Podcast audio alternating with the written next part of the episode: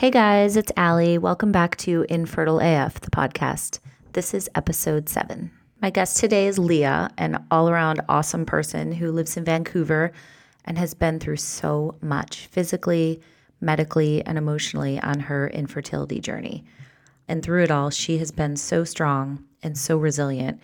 Her story kept blowing me away at every turn. I'd be like, and then that was good? And she was like, no. I'm like, what? So it was just, she's had an incredible ride. And the thing that I really love most about her is that she hasn't given up. She said this quote that I want to repeat, which was, she said, the theme in the last year and a half has been, there have been all these setbacks, but then these miracle moments where things aligned, where it was a clear sign for me, don't give up, keep going. And I love that she said that, and I love that she shared her story with us. So I hope you enjoy it, and I also want to thank our mutual friend, Amanda, who introduced us. So Mandy, I love you, you're wicked smart, and without further ado, this is Leah's infertility story.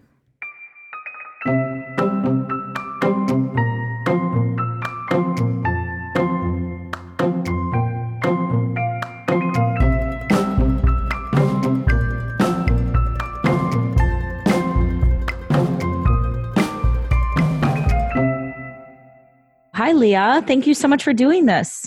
Thank you for inviting me and having me. Yes. So we'll just kind of start back in the beginning. Growing up, did you always want to have kids and be a mom? Yeah, I think I did naturally. I mean, when I had a vision for my life, it yeah included a family and and kids. I don't know that I ever was like, I definitely want a certain number, but I knew that I, I wanted to be a mother at some point.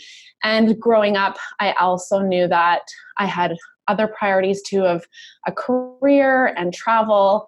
So I, I knew instinctively that being a mother would happen later in my life, but it was something I always wanted to have as an experience. Mm-hmm. And where did you grow up?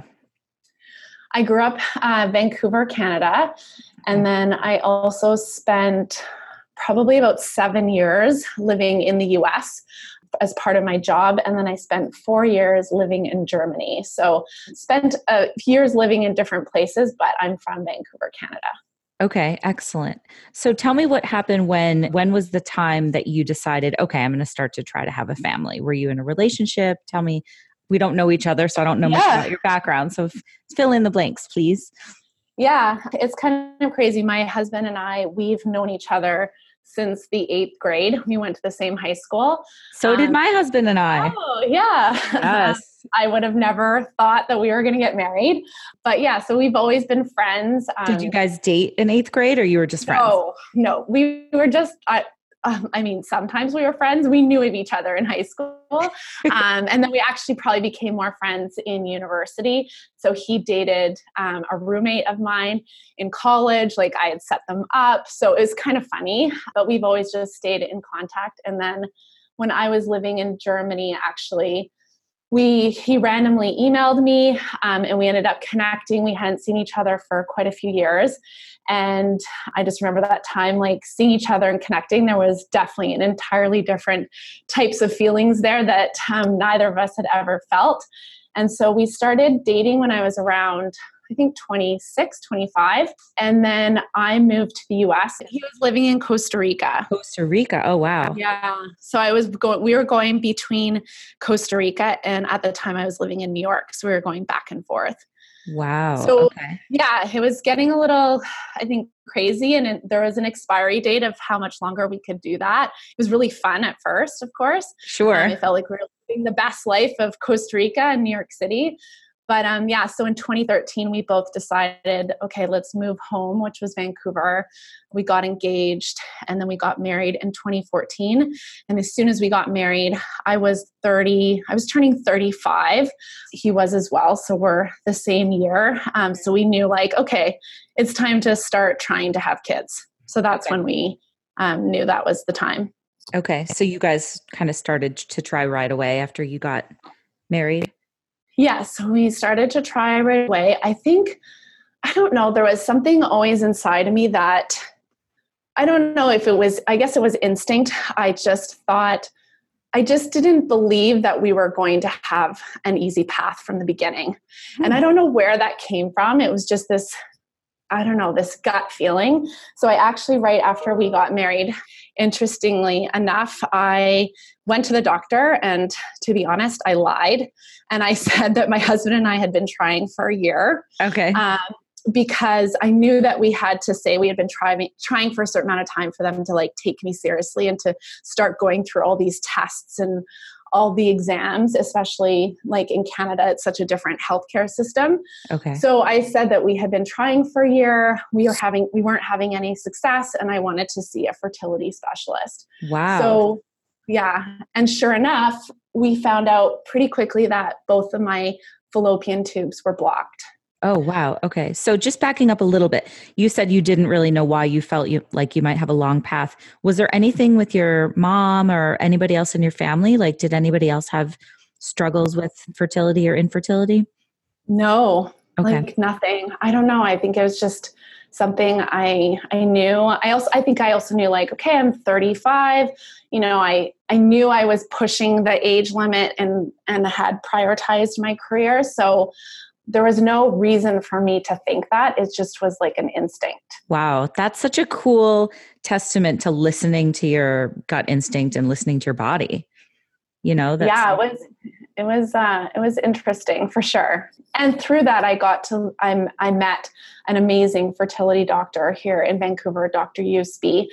And yeah, so we actually, I did go through a surgery, and they were able to unblock my tubes. And that's when I actually got pregnant, literally like the month after, with um, my son now, Jacob. Wow. So yeah, it was a miracle. And I mean, what I've recently experienced now around two with infertility, it's nothing in comparison. But I remember at the time it was so stressful, and just even hearing like your fallopian tubes are blocked, and right. It was just, yeah, it was a, an interesting experience. And I'm very grateful that I was one of the cases that it was successful, that they were able to unblock them. And I was able to get pregnant naturally after. Right. At first, they thought it was just one. And actually, what I was told is a lot of women might just have one blocked and they never know it, because they can get pregnant because from the other side, the egg will mm-hmm. drop from the other side. And it's actually quite common. But I wasn't getting pregnant. And then actually after they looked into it more, they actually uncovered that both of them were blocked. Okay. So there was no way I was going to get pregnant. The procedure is not very, yeah, it's not, it's, it's not that bad. It basically went in, in that the day and left the same day. I was sedated, and they just go through your cervix.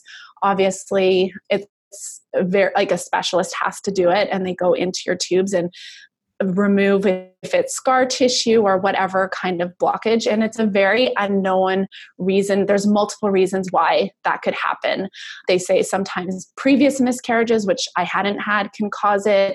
There's a lot of, like, it can be age. I mean, there was just like a list of things, and I, they didn't really know why that had happened to me, but and also I have heard that women have gone through the procedure and it's not always successful. So usually if it's not successful, then the next step would be I V F. But in my case, it was successful. Okay. So then you said that you were able to get pregnant right away. And how old is your son now? He's uh, just over three. He turned three in January. His name okay. is Jacob. Yeah, it was a pretty easy pregnancy. Labor was a little bit different, and ended up having an emergency C-section. But okay. all all around, it was it was a good experience. Okay. I have a three-year-old boy as well. So I know, I know what camp you're in right now, and I know what you mean. They're It's wild. Yeah, absolutely. Okay. So then moving on with your story, what happened after that? How long before you guys started to try again? Yeah, I think, um, Jacob turned, or he was about to turn two. And my husband and I decided, okay, we wanted, we were ready to have another, another child. And so we, and of course I, I was a little bit worried, because I, I had also heard from my fertility doctor that your tubes can always block again. Mm. So just because they're unblocked doesn't mean they'll stay that way. Mm-hmm. Um, so I luckily went straight back to my fertility doctor and said, okay, we're, we're wanting to try again. Can we do an exam just to make sure that my tubes have stayed open and they're not blocked. And so they were able to do that, and everything looked really great. And we got pregnant immediately on our, our first try of um, trying number two. So that was August twentieth. Oh my gosh, twenty seventeen, uh-huh. I got pregnant, and then I had a miscarriage in October. Oh, I'm so sorry. Yeah. I mean, honestly, it's interesting. I feel like that was the, the beginning of this wild journey of just mm-hmm. being educated and taught so many life lessons. Um, I had never had a miscarriage. miscarriage before. As of today, it's actually the only miscarriage I've had. My infertility has been around other things, but not mm-hmm. the mis- not having repeated miscarriages. Mm-hmm. And I just knew, I knew so little about what it meant to miscarry. I had this idea, or what I heard was that I would know if I was having a miscarriage. I would have cramping, or I would bleed, or so I just felt, I just thought everything was going as planned with that pregnancy, and learned quickly that that wasn't necessarily the case. Because what happened? You went for in for a checkup and they couldn't find a heartbeat, or how did you yes, figure it out? Exactly that. Yeah. So, oh God, I'm um, so sorry. That is the worst. I've, I've talked to so many women now, and that, I think that is universally regarded as just one of the most gut-wrenching moments in a pregnancy, when there's no heartbeat. So I'm so sorry that you went through that. Yeah. And I, I think, um, I was just so unprepared. like, and I don't, I don't know how I would have prepared for it, but I just was so naive to it. Like, my husband was like, do you want me to come for this ultrasound? And I was just like, no, it's fine. I'll go. Don't worry. Like, it's just to hear the heartbeat. Like, now looking back, I'm like, why didn't I have them come with me? I just thought it was so routine. Right. And I didn't even think that there would be anything wrong, because I felt like I would have had symptoms if something was wrong. Just two quick questions. Had you heard the heartbeat before, or was that the no. first time? Okay. And how far along were you? I was nine weeks. Okay. Almost okay. ten. Yeah. Yeah. And I, I remember going in, and the technician even asking me, like, have you had any bleeding or cramping? I'm like, no, no, like, just feeling so confident. Mm. And then I knew right away there was some, as soon as like, I could just tell her face, her expression. Yeah. Yep. And I was like, this is very different than the like first ultrasound with my first pregnancy. Like, I just remember them right away, like smiling and showing me the screen. Like, she wasn't showing me anything. And she was like, I just need to go talk to the doctor and I'll come back. And I just remember laying there and being like, oh my God, something is not right. Oh, God. And I'm here by myself. I didn't have my husband come. So anyways, I just asked, she came back. I said, is everything okay? And she said, your doctor will call you. And I was like, it was just the worst experience. I just. Your doctor will call you? Like, you had to leave? Yeah.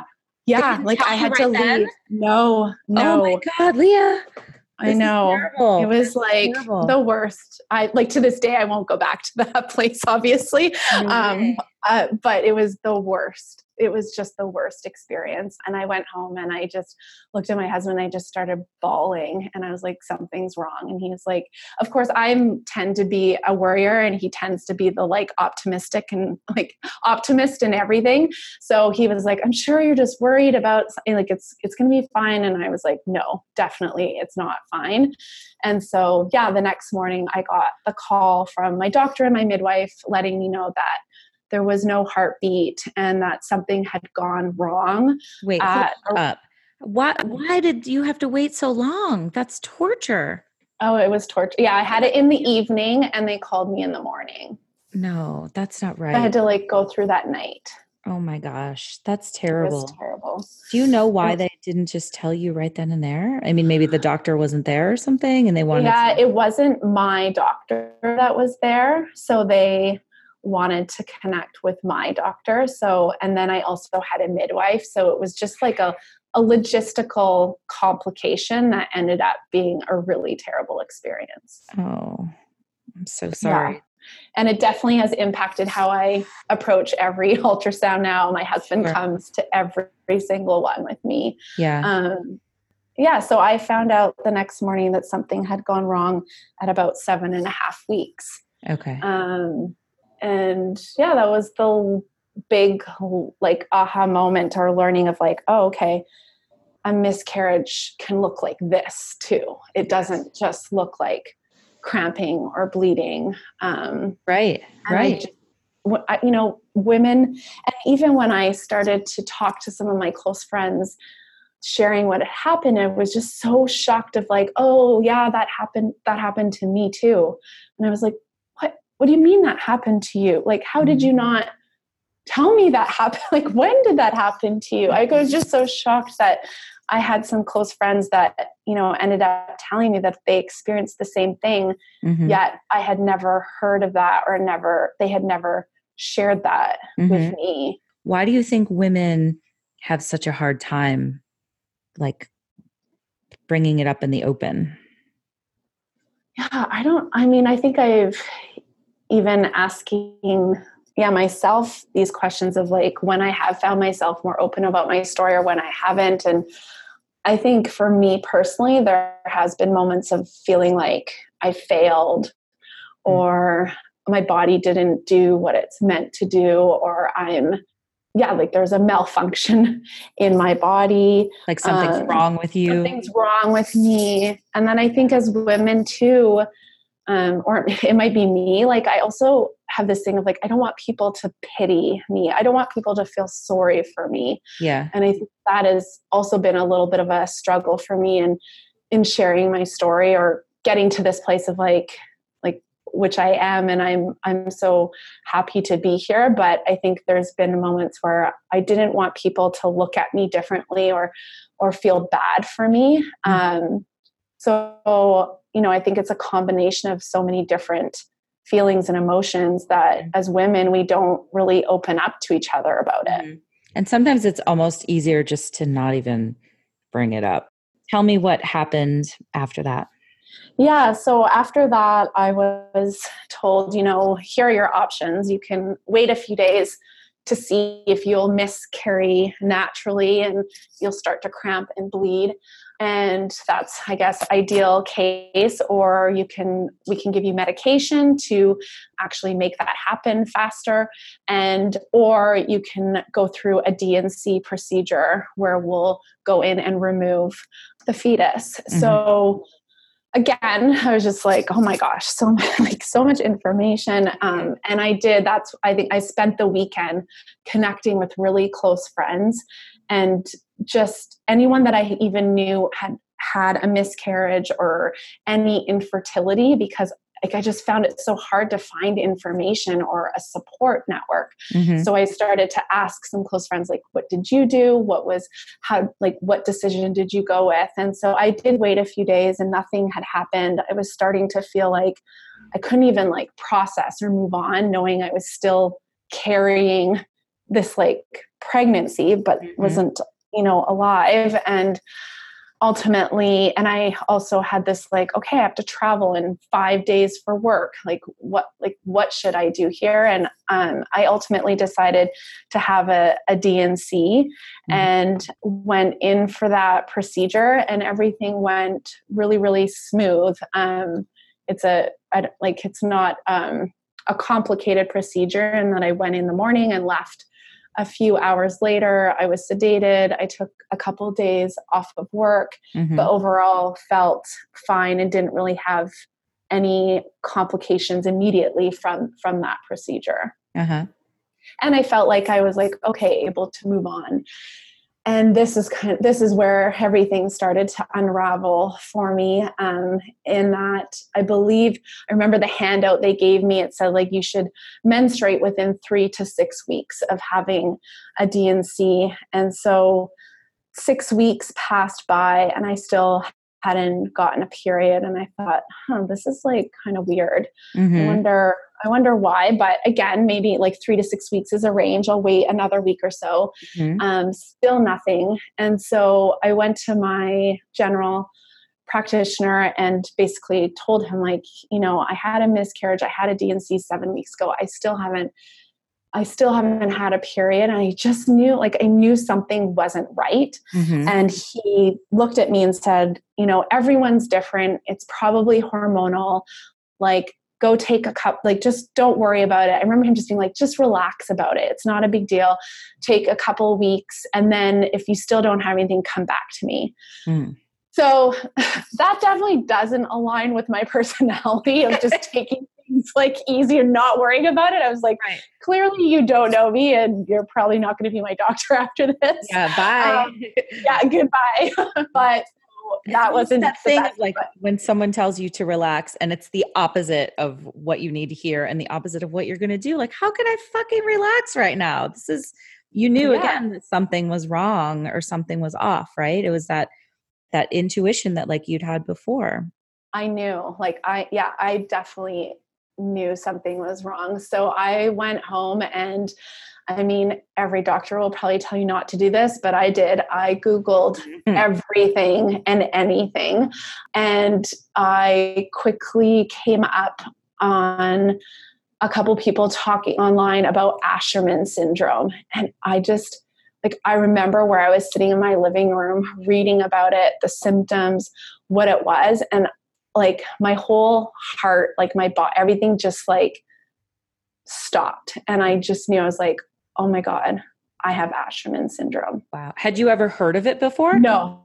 Okay. Never in my so, life. Like, besides not getting your period after the D and C, what were the other, were there any other symptoms that you aligned with? No, I mean, there was the lineup of like, yeah, getting a D and C, not getting your period, um, but still start like starting to get symptoms. Like I had some symptoms of having a period, but I wasn't actually like bleeding. Okay. Um, and then some, like there's different spectrums of Asherman. Some women do menstruate, but like they aren't able to get pregnant. But I just knew like with the three couple things lining up, there was something inside me where I was like, I have Asherman's. And when you look it up, it's like the first thing it says is like, it's very uncommon. It's extremely rare, but there was just something inside me that I, I knew that that's what I had. Wow. So then did you go back to find a different doctor or did you go to your M D? Well, I went back to him and I just said like, this is what I have. I, and he, he thought I was crazy. I mean, and you know, I'm not, I'm not blaming him because yeah, like Asherman's is extremely rare. So, you know, he's looking, he's doing his job, he's taking the data and he's like, it's, it, there's a very small chance she has it, mm-hmm. but he also wasn't listening to me. So I just demanded in that moment, I said, I need you to refer me to a specialist. I want to see my fertility specialist immediately. Like I'm not leaving here without these referrals. Good for you to self-advocate. You know, that's what, that's what we have to do now. Uh, yeah, that's what I feel like has been definitely a big part of my journey over the last mm-hmm. year and a half has been just being an advocate for myself and knowing my body and what has been the right thing. So from there, that is when I started to have pretty serious appointments and meetings. Again, um, my fertility doctor, Doctor Usby, is amazing. And I'm just so glad that I have had him in my life. He's the one also that took care of me when I had my tube, tubes blocked. So immediately when I went to see him and I told him my story, again, because Asherman's is so rare, they definitely, the doctors needed to go through a process of elimination. Mm-hmm. So I went through probably a couple months of them looking at my hormone levels, um, which were completely off. Then they found a cyst on my ovary, which then they were concerned about maybe that was causing me not to menstruate. So I was, it was a couple months of every week, a different test, exam, being on different hormones. And then finally, they gave me a hormone that would I would take for ten days and it would basically put me into having my period at the end of it. Okay. And I knew when they gave me this, that it was like, if I didn't get my period at the end of this, this was going to be the like sign that I had Asherman's. Okay. So I took it for ten days. And after ten days, I got all the symptoms of a period. So cramping, I was sweating in my sleep. Um, but I never actually menstruated. There was no blood. Wow. Okay. So yeah, I, I remember just like being in my, my bedroom, bawling. It was like the moment where everything I had thought had become a reality. And I called my doctor and he um, asked me to come in, and they immediately did a hysteroscopy where they go through your cervix to get into your uterus. And in that moment, they confirmed I had Asherman's. They couldn't even fully get through my cervix. Mm-hmm. So they couldn't even get into my uterus. Wow. Yeah. So what, I know we kind of touched on this a little bit, but what exactly, what is Asherman's? Like, what does it do to your body? What does it mean that's happening inside your body? Yeah, it's a buildup of scar tissue. And so, and that can happen in any any women's like uterus. It can, it can happen in the, the top of it, the bottom of it, throughout the entire uterus. It can, it's usually for, from some kind of trauma, um, which could be like a D and C, or it could be because of, um, I know some women end up with it after uh, an emergency C-section, okay. or there's some type of infection. Again, it's very rare and uncommon. Like some doctors, when you say Asherman, like they don't even know what you're talking about. But yeah, it's basically scar tissue that's built up in your uterus. So uh-huh. you, in my case, it was so, the words they used was cement-like. Oh God. Um, that they couldn't um, even get into my uterus. Some women have it at the top of their uterus, so they can like, they can actually get pregnant. The sperm can get into their uterus and they actually menstruate, but they can't retain a pregnancy because as the pregnancy continues, the scar tissue gets in the way. Okay. Whereas my case, it was so thick and it was actually like at the very bottom, starting like at my cervix, that not even like a drop, like that's how thick it was throughout, of blood would come through when I was actually menstruating. And of course I can't, could not even get pregnant. There's no way a sperm sperm is going to get through there. Mm-hmm. So was it causing you other health issues or symptoms? Like, were you in pain at this point? Or so was it like your body had been trying to have its period and there was a buildup of blood?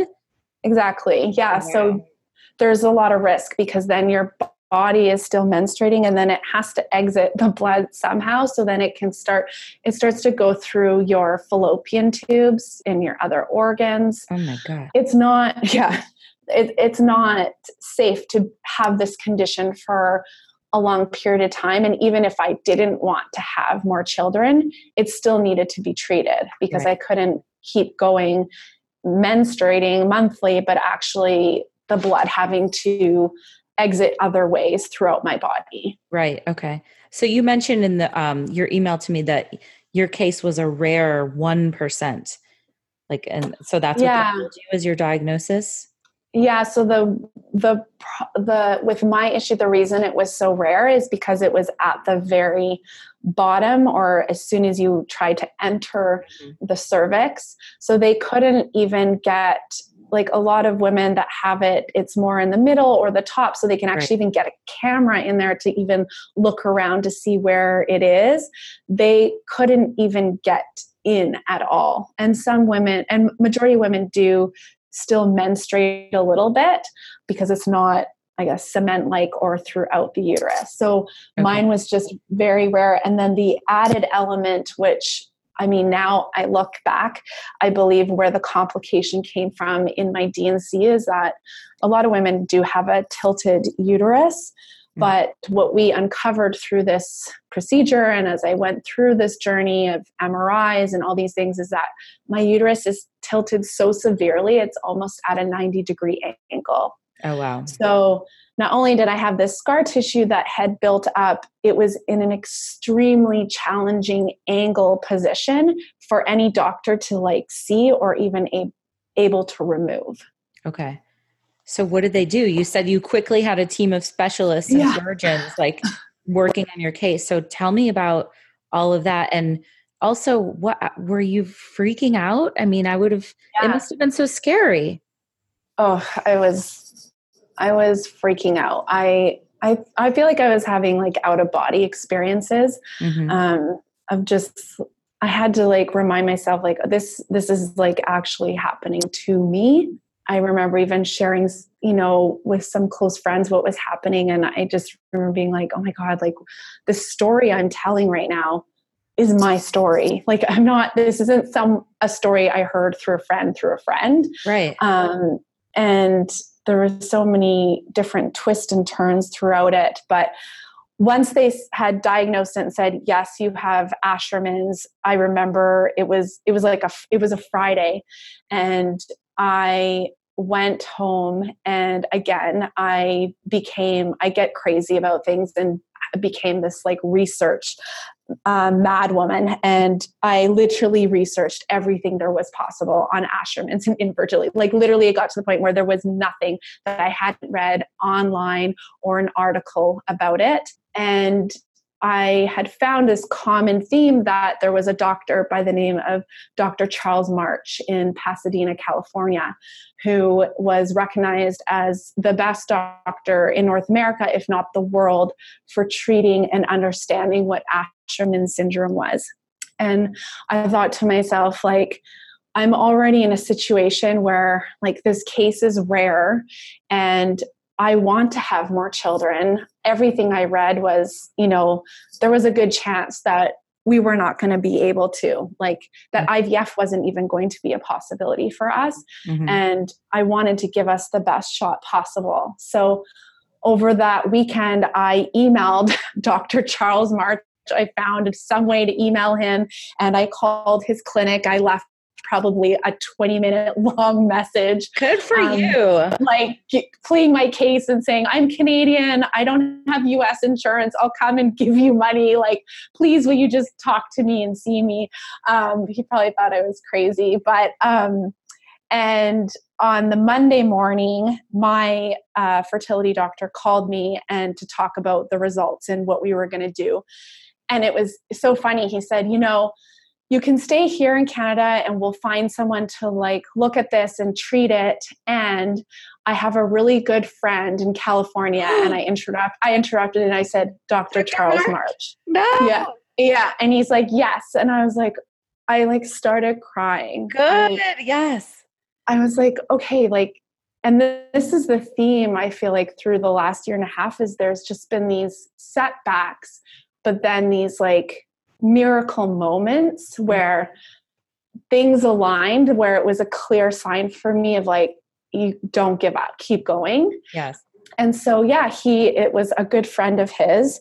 Oh my. And he said, I'll get on the phone with him. And long story short, after conference calls, my husband and I were on a flight to California. Wow. Um, was he like, he, oh yeah, I heard that girl's message over the weekend. Yeah. Yeah. He was like, oh, I already know. He, I think he called him and was like, oh, I already know who you're talking about. She's already called me and emailed me. She won't leave me alone.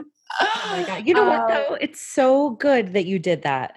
And it's, I mean, I think if anything, if nothing else, it's just like a great lesson for people listening. Like you really do have to advocate for yourself and do the research and, you know, do the work, because it's, there's so many different roads that these things can go down, and you just, you, you sometimes know what's best for you and what you need. So I'm so glad you connected with him. That's insane. Oh my gosh. Yeah, I, I agree. You really have to take a lot of things into your own hands and, yeah. and be that advocate. And, um, so yeah, we, and you know, we were on a flight, my husband and I, we felt like this, you know, he's the best. We need to see him. And we met with him the day before the surgery. He did a couple exams and ultrasound. He felt really positive and optimistic. And so um, we went into, I went into the surgery, and I just went in like, this is the best doctor in the world. And like actually I, doing it himself. Yeah, he's doing so, it himself. Wait, what happened when you actually met him? Were you, did you, I feel I'm picturing you like, oh God, I like his arms. Lo- yeah, like I loved him. He was like, I don't know, my gr- like father, grandfather. Yeah. Like I was Dad, just like, grandma. Oh my God. Yeah, and he's such a lovely man and so great. He sat down with us, and my husband and him talked about golf and fishing, and like I was just like, this is yes, this is part of the journey. He's like our guy. This oh, is right. like. It felt so right. Yeah. So we went, yeah, the next morning, showed up. I was put under. And I guess my husband, obviously, I feel so lucky to have him. And man, the amount of waiting rooms he has been in in the last two years, I just sure. yeah, can't I believe wanna, how much stress he's I had. I want to touch on that. Like how, how is this affecting your relationship with him all throughout? Because you guys had so many ups and downs and twists and turns. Yeah. I mean, I think this was either going to like make us or, or break us. Mm-hmm. And there were moments it probably, it broke us. I mean, I think, um, yeah, I get emotional about it. No, it's, I get it. But yeah, you know, I feel like we have seen each other like at our best, and, um, he's probably seen me more at my worst, like yeah.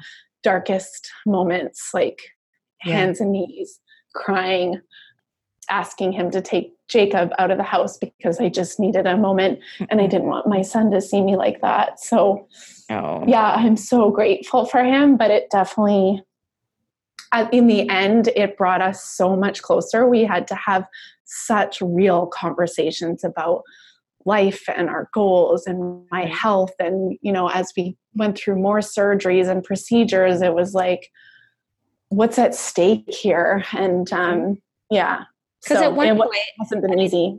I might be projecting a little bit, and correct me if I'm wrong, but at one point it was probably like, we just want to make sure that you're healthy. It's not even mm-hmm. about having another kid, right? It's like, this is a health risk for you. So you exactly need to figure it out. So yeah. that's adding another whole layer of scariness and complications to this whole thing.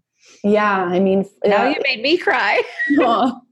Yeah. I mean, that's you like on your hands and knees. I've been in that position where you're just like, oh God, what's next? You know, and trying to keep, cause I had a daughter too, when I was going through my infertility, and just asking my husband, you know, I, I just need her. I don't want her to see me like this. So mm-hmm. I, I really can connect with what you just said.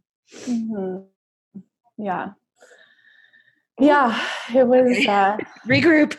Definitely some, some, some hard moments, and then some really joyful, joyful moments. But mm-hmm. yeah, the surgery went. Yeah. Well. So no, so no. that was one of the hardest no. moments that neither of us expected. So I, my husband obviously knew something wasn't going right, because we were told it would be about a thirty minute surgery. And I think he said, you know, once forty-five minutes passed an hour and he was waiting in the waiting room, he was like, something's wrong. Like something's not going right. Mm. And, um, yeah, so Doctor, this is obviously all what I hear because I was under, but, um, Doctor March came out to the waiting room, and my husband just said, he rem- he was just shaking his head. And, uh, he said, I'm so sorry, but it was unsuccessful. Oh. And I think Greg was just like, what? Like, what do you mean it was unsuccessful? Yeah. And uh, Doctor March is like, I've probably performed close to three thousand surgeries, and there's only six that I have not been able to do successfully, and your wife is the seventh. Oh. And uh, yeah, I, re- I woke up and I, Doctor March was there, and he basically shared the same thing. I was so drugged up, and I just, and being like, what? Like, you're the best, like, you're Doctor March. Yeah. Like, how is this possible? And then I remember him saying, like, it's okay. I'm going to find a way. He's yeah. like, I'm going to find a way. This is not the end of the road. Okay. It's just that this isn't the way we're going to achieve it. Yeah. And I like fell back asleep. Anyways, two, a few hours later, we left. I was staying with friends in California. It was devastating. We went home, and I, you know, I was like, oh my God, I'm still broken. Like, I felt like I, I just went through this whole thing and nothing has been fixed or corrected. Right.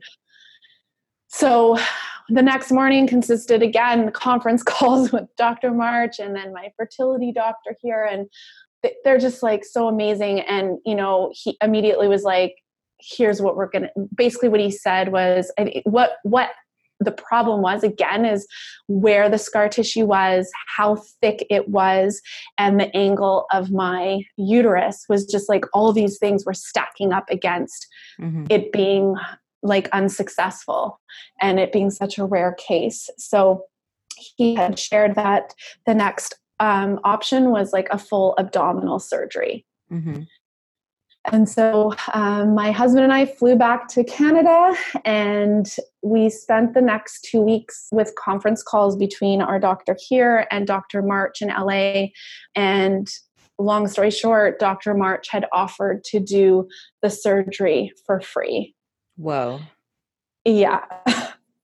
My husband and I, I'll never forget that conference call um, because I remember saying to him, like, I'm not insured in the U S. Like, how am I going to afford abdominal? Like, basically they'd have to open me up and open up my uterus abdominally to then remove the scar tissue. Mm-hmm. And I remember being like, I, like, this is going to be crazy. How are we going to afford this? We have to pay out of pocket. Mm-hmm. And he basically said, like, look, I, I just want you to, like, have the child that you're meant to have. And I'm, I feel responsible that, like, I haven't been able to solve this, and I'm willing to do this surgery for you for free.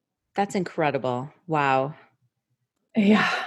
It was like, again, it was like another sign of, like, keep going. Um, yeah. Because trust me, before this, I like, I was, I was like, oh my God, we like, is The, the most, like, experienced doctor in the world just was, like, unsuccessful. Like, is this a sign to stop? And it makes you realize, like, there are good doctors in the world. There are good people. And that's just one of those moments where you're like, okay, he's in, as invested as you guys are at this point, probably emotionally, and, you know, wanting to make it successful. So that's so great. Yeah. So it was, um, it was amazing. And with that, because it didn't mean that the hospital fees were still going to be there. And then we had to get into real conversation about, like, his services and the other surgeon were going to be complimentary. But once you get into full abdominal surgery, there's a lot of complications that could happen. Mm. And so now I would be in another country, uninsured, having an abdominal surgery with a doctor that has done this a handful of times, mm-hmm. and very experienced. But again, you know, it, there was a lot of risk around it. And so he worked with my fertility doctor here in Vancouver to see if there was anyone that they felt comfortable that could actually take on this surgery and had enough experience and knowledge in this area where I could have it done in Vancouver and really remove a lot of that risk. However, doc, however, Doctor March would be very close and have conference calls and consult through the whole process. Oh, I see. Um, okay. Okay. Yeah. So uh, we ended up meeting, we ended up getting connected, and uh, kind of at the, my case got accepted by the chief of surgery at Women's Hospital here in Vancouver, which again was, like, just a remarkable thing in itself. I thought, like, you know, to know that the chief of surgery was interested in, in my case, but also I was going to have that expertise. Mm-hmm. Um, and after meeting with him, you know, he said, of course you can go see Doctor March in L A, and there's all these risks, and I have not performed this exact surgery that Doctor March is recommending. I'm obviously, he's obviously experienced enough. And actually in that moment, what he proposed was doing something more experimental before and trying that. And in the moment, if it didn't work, then opening me up and doing an abdominal surgery. So in that moment, meeting with him, my husband and I were obviously very intrigued, but again, having an out of body experience of, like, yeah, oh my God, what is happening? I am now becoming, like, this case study. Right. Like, um, this experiment. Yes. Yeah, exactly. And um, basically what they wanted to do and they ended up doing was using um, the same technology that they use now instead of doing open heart surgery. So not having to actually open your heart up, but they use this camera, mm-hmm. that can, like, go through bone essentially. So using the same technology going through my cervix and knowing that this can move, um, this technology can even go through bone, they felt very confident that it could navigate through this cement-like scar tissue in my uterus and give them a picture to be able to remove the scar tissue that way without having to open me up abdominally. Wow. Okay. I know it's a very long story. No, it's so but cool. This is, it's like, the journey I was on. again, these were the real conversations my husband and I were having at night when my son would go to bed of like, do we go to L A and have Doctor March do it? Do we have the chief of surgery do it? We had, you know, I was conducting conference calls between the chief of surgery, Doctor March in California, and my fertility doctor. And uh, like, I literally felt like I had another, I had a full-time job. A full-time career. Yeah, yeah. Another job. I was going for M R Is because they knew my uterus was tilted, but they really wanted to understand like at what degree. Um, so it was, you know, months and weeks of all of these conversations. And ultimately, yeah, my husband and I decided to work with the chief of surgery. And, and I would say like also through all of this, because I felt like I had such little control, like of what was going on with my, like Kate, my life, I feel like what I came to the realization is like, what could I control? And that was like my mental, mm-hmm. my spiritual, my physical well-being. So while all of this was happening, I was working out with a trainer. I was, yeah. um, going to acupuncture. Mm-hmm. I was, I have a life coach that Jenna Hills just was like amazing for me. Every month I would talk to her. I was seeing as an energetic uh, or energy healer, mm-hmm. which I mean, for some people, it might've been a little out there, but that included a lot of burning of sage and waving crystals. I'm down with and, that. Yes. Oh yeah. Like I'm I did it all. Oh yeah. And prayed to God, my angels. I, you know, I like everything I could do to make myself mm-hmm. mentally and healthy um, and physically healthy mm-hmm. and in preparation for another surgery mm-hmm. um, was really the most important for me. Mm-hmm. So I felt like I was kind of training, like when we were leading up to this second surgery um, with the chief of surgery, and which I didn't know really how it was going to go. They were going to make a call in the moment, basically try this new technology. And in the moment, if it didn't work, they were going to open me up. So I was going to wake up kind of being like, how did it go? Which what happened? Yeah, what happened? Like, do I have, like, um, did I have abdominal surgery? So I just felt like I was like training for the Olympics. Like I was yeah. like, okay, I'm training for this surgery. Like I got to be ready. And yeah, the night before I remember I, I made this like list of people in my life that have had like a positive influence or just like they have a me- really meaningful, um, they've had a me- really meaningful impact in my life. And some of them on the list didn't even know that I was going through this. Mm. And some of them did. And, um, and then my energy healer had given me this crystal, this angel.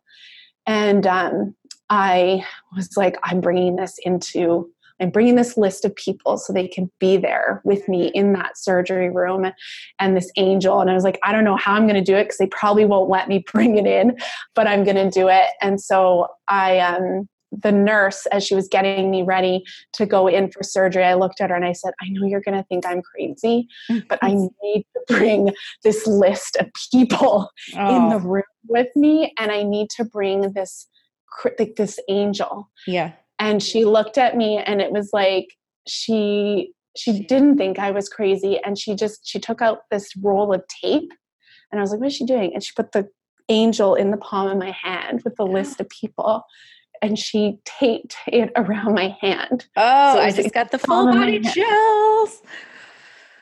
Oh, yeah. And, um, yeah, I had that. And I, that the next thing I remember is I woke up and I opened my hand and the angel was still there and the list of people. Mm-hmm. And the doctor came over to me and he said, it was successful.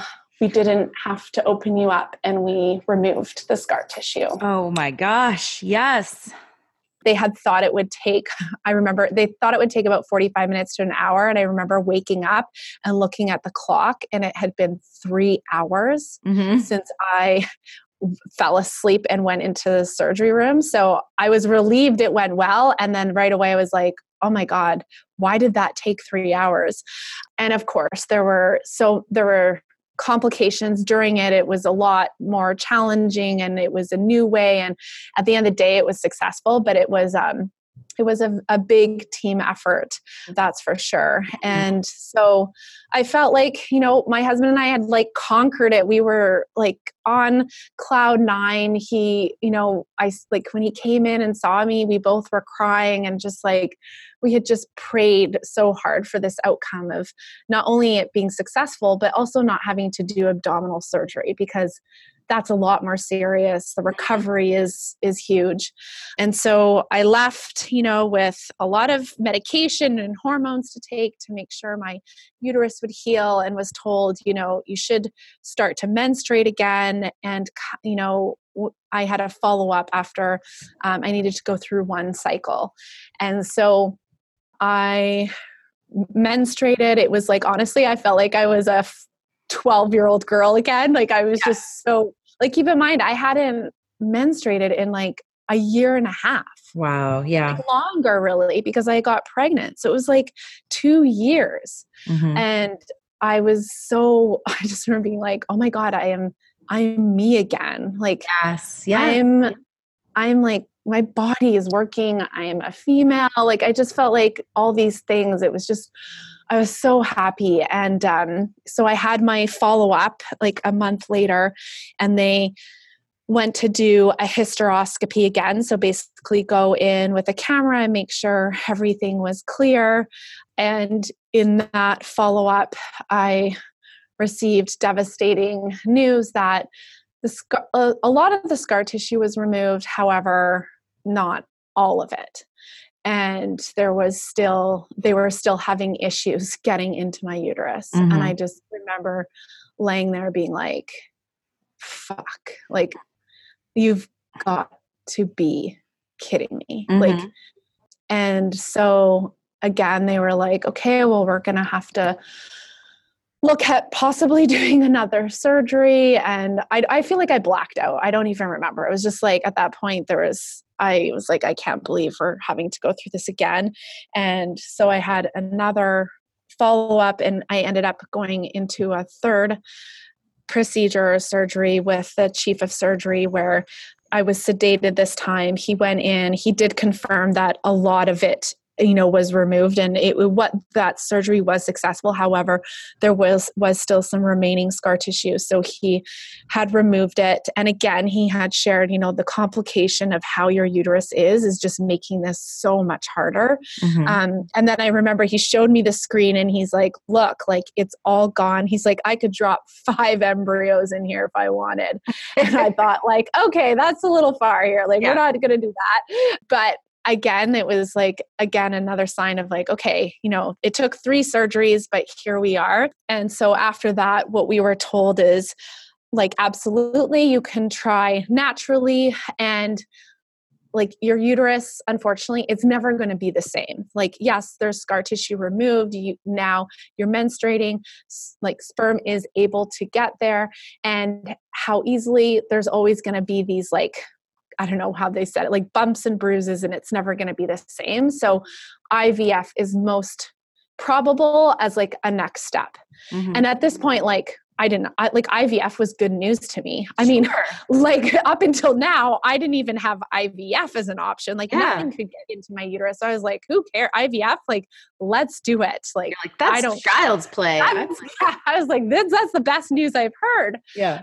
And so our next follow-up was to talk about I V F, and because of the complications I had had with my uterus and the scar tissue and the way it was tilted, they wanted to do what's called like a mock embryo transfer. Oh, wow. So basically, yeah, they wanted to like do the whole step, but it not be an actual embryo, just to like mock it so that they could make sure A, they can get in through the pathway that they did clear with scar tissue. But although it was still not perfect before we went through the whole process of I V F. So we went to see our fertility specialist, Doctor Usby, for that mock embryo transfer. I remember being just like, so I was like excited to get going on I V F. It was just yeah. like, oh, finally we're here, you know? Right. It's and like a step in the right direction.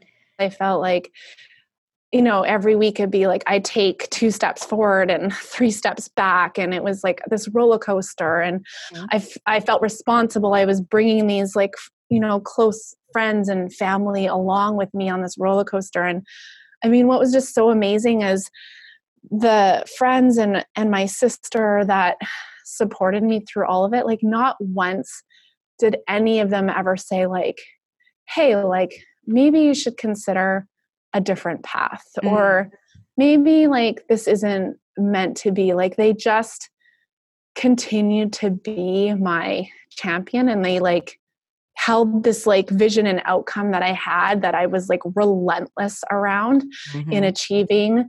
And that's all they wanted for me. And I like, I'm just so grateful for that, because it was, it was like a roller coaster. I mean, it was highs and like low lows. We went in for this mock embryo transfer, and it's funny. It was right before it.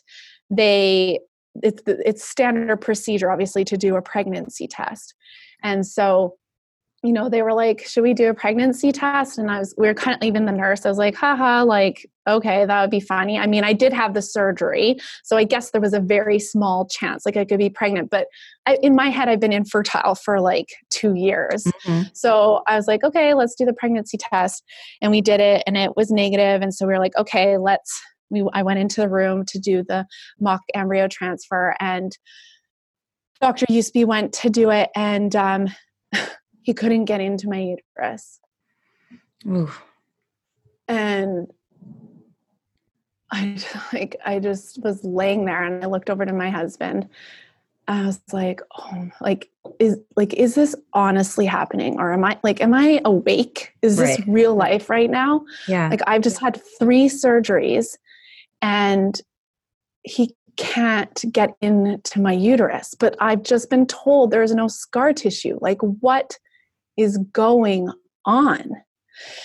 And like, and Doctor Usby is like one of the best like doctors there is. He, this has been, he's the founder of Olive Fertility in Vancouver. Like he, and, and in the moment, like I'm sure he meant to make me feel better. He's like, I, there's only been, he's been doing this for fifty some years, like that's how old he is and experienced. And he's like, there's only been one other person where I haven't been able to get into their uterus. Mm-hmm. And I'm like, I don't know if this is to make me feel better or worse. You yeah. know? You're like, that's not um, a statistic. I want I'm like, on. okay.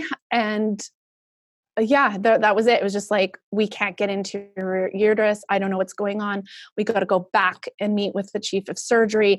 We're pretty sure it's not the scar tissue, but is it now the angle? Do we have to operate to change the angle of your uterus? Like there were just things happening in that room that I was like, I, I can't, like, I, it was my breaking point. Mm-hmm. Like I actually, I was like, I got dressed. I don't even think I said one word mm-hmm. to my husband. And we walked through the lobby, and he looked at me and he's like, it's going to be okay. And I honestly, I, like, I lost my shit. We had like a full throwdown in the lobby. It was like our breaking point. And I just like cried, and I looked at him and I was like, I quit. Mm-hmm. I'm done.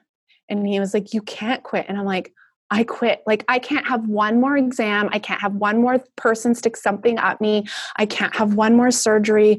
Like this is, this is it. Like we're not meant to have another child. Like we can't even do I V F. Like this is, and like, I'm sure everyone was staring at us, but I didn't even care. I was just like, I'm done. And he was like, well, this is, what do we live for if we're not living for our children? And I, I remember looking at him and being like, we're going to have to find something else to live for. Mm-hmm. Like I'm done.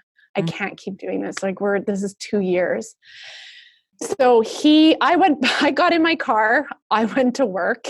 He you left, went to, went to yeah, I went to work. I know I'm crazy. I went to work because I was just like, I cried to my boss. Thank God. My boss is like the most amazing person and has been so supportive through this entire journey. Mm-hmm. I couldn't have done it without her. And, and, um, yeah, I I felt like we were at the end of the road, and we had another conference call again, And the chief of surgery was, he felt, he was like, I know it's because of the angle. There's the scar tissue is gone. Like, let me get in there. I will do the mock embryo transfer. I know like the ins and outs of her uterus now. And it's because of how angled it is. And I just thought like, this is so insane. Like, I have the chief of surgery that's now going to have to do a mock embryo transfer because of my uterus. And it just was like beyond. And I had a scheduled appointment with him two weeks later. He was going on vacation to do this, another try at the mock embryo transfer. I had like hit rock bottom. And then I was expecting to menstruate as I was, you know, newly tracking what this was, my menstrual cycle. And I didn't get my period. Mm. And I like, I lost it because my first thought was, fuck. All the scar tissue has grown back. Yeah. It's like, because they've said that, like the old, the risk is scar tissue will, can, and always grow back. So I was sobbing to my husband being like, oh my God, I'm not getting my period. The scar tissue's back. We are literally back at square one. And he just looked at me and he was like, go take a pregnancy test. And I, I was so pissed at him. I was like, that's so insensitive for you to say, like, I'm not pregnant. Like, there's no way I'm, I mean, there's a way, like, I guess a very small, but like, mm-hmm. I'm not pregnant. This is crazy. I just took a pregnancy test before we tried to do the mock embryo transfer, like two days ago. I'm not pregnant. And he is like, you, you're pregnant. There's no way that scar tissue is back. And I was like, just because I was so annoyed with him, I went into the bathroom, I stormed in the bathroom, found an old pregnancy test, mm-hmm. took it out. And I was like, fine, I'll I'll take one. You like blow the dust off yeah. the box. I was like, yeah. I'm like, is this thing even like, is it expired? Like, who knows? I haven't had to take a pregnancy test in two years. Right. Um, so I found one and I was like, I was just like, was so mad at him while I was peeing on this stick. Mm-hmm. Um, and I put it down and all of a sudden it said pregnant. Stop. This is like a movie. Come on now. I know. This is my life. Like, I'm not kidding you. This is how it happened. Gosh. And I was like, what?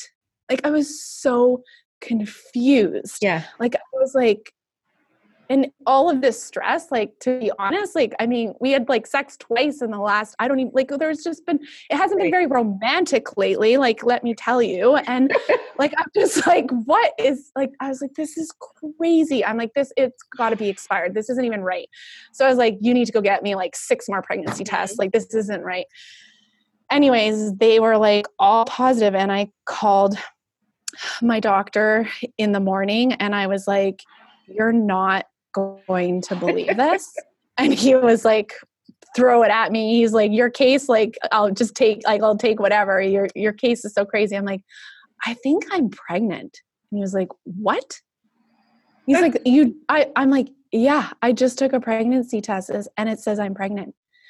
And in my head, I'm like, oh my God, like, thank God he couldn't get into my uterus three days ago. Like all these things in my head. And I'm like, did we do any damage? Because he was like poking around there. Mm-hmm. And he was like, you need to come in right away. Like, I don't even think he believed me. He's like, let's do, like, we need to do the blood work, all this. Anyways, we do it. He calls me right away and he's like, you're pregnant. Oh my gosh. Oh my God. Like I... I, and he just like, he kind of laughed. Like, and like, we both kind of laughed and cried. And he's like, He's like, well, what do I know? I've only been doing this for fifty-five years. And I was just like, he's like, I can't even believe this right now. And I was like, well, I don't understand. Like, I took the pregnancy test before we did the mock embryo transfer. He's like, it must have like not even implanted yet, or like it wasn't enough to show up. And like, it was God like intervening that I couldn't get into your uterus because we yeah. would have done damage. Wow. Yeah. And I am, I am now fifteen weeks pregnant. It's insane. The percentage of chances of me being able to get pregnant naturally were so, so slim. And then like I V F was going to be the thing that was our most hopeful thing. But then we didn't even know if I V F was going to be possible with my, the shape of my uterus, to then find out that I was pre- like, it was just it's been, I think I'm still in shock, honestly. So what is, how did they explain it? It was just like against the odds. But, it was just, yeah, it was like literally against the odds. Like every, like it's the true, you know, I used to like hate it when some people would like kind of hear or know that I was going through infertility, like going through issues in the last couple of years. And they'd be like, you know, miracle babies happen all the time. And I, I would just be like, shut up. Like, you don't even know, like, right.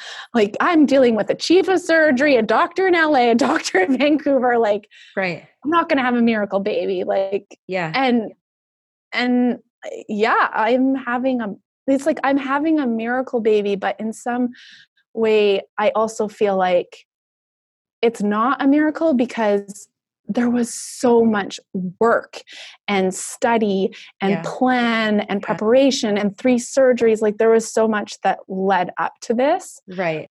So it's also like, sometimes I don't want to say like, it's a miracle. Cause sometimes I feel like that's, it's just like chance and lucky. And I had th- like the most amazing team that was so committed to me getting here yeah. and a net support network that I don't want to want to undermine all of that and what's happened over the last two years. You know what I mean? Yeah, no, I don't think that undermines it at all. I truly do think that there is some luck and magic that has to do with it sometimes too. And that seems like that, you know, that plays a role. It just does.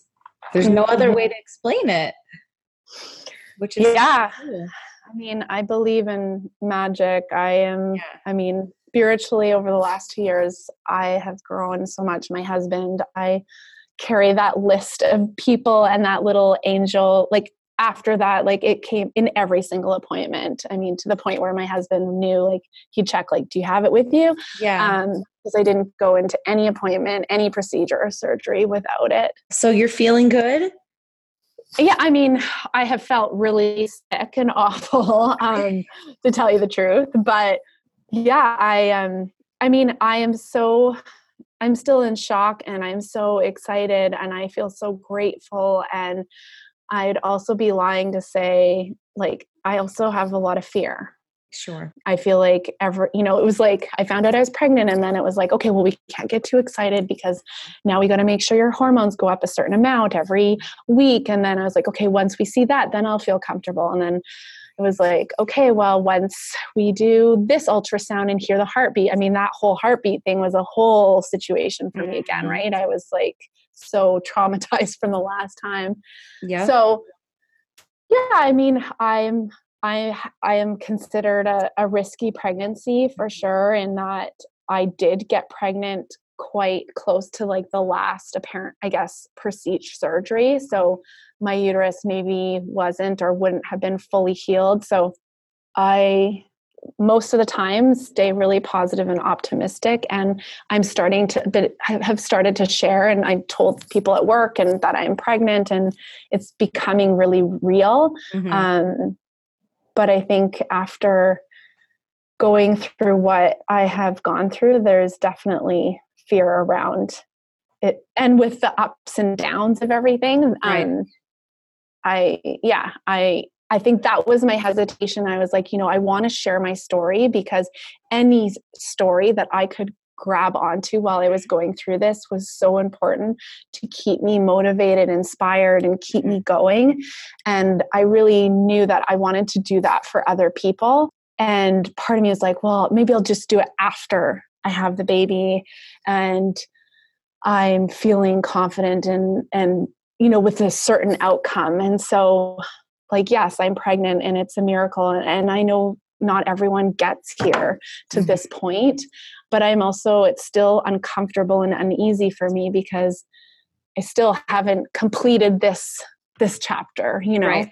Yeah. Um, but I hope that, you know, if anything, I can just inspire people to keep going, um, in every setback.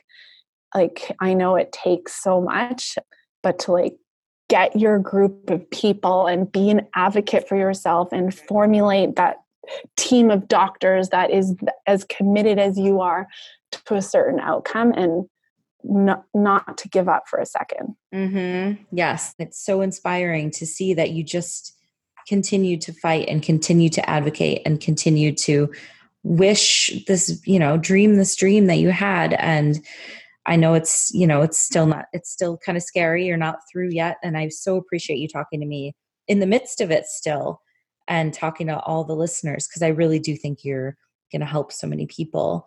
Can we do like another mini-sode after you have the baby and you can give yeah. us an update on how everything's going? Okay. That would be awesome. Yeah. We're not finding out what it is, which is not. No, it's crazy for me because I like would love to know, but I, my yeah. husband really wants it to be a surprise. You're such a strong person. I'm so glad I met you. I truly, I'm so thankful to our mutual friend who introduced us, because this has been an amazing story, and it just gives me such hope, and like it makes me so happy and proud to be a woman. Like women are so strong. Oh, it's so, so strong. Cool. Thank you so much for sharing all of this. I truly appreciate it, and I will talk to you soon. I will talk to you soon. Thank All you right, so thanks, much. Leah. All right. Bye. Bye.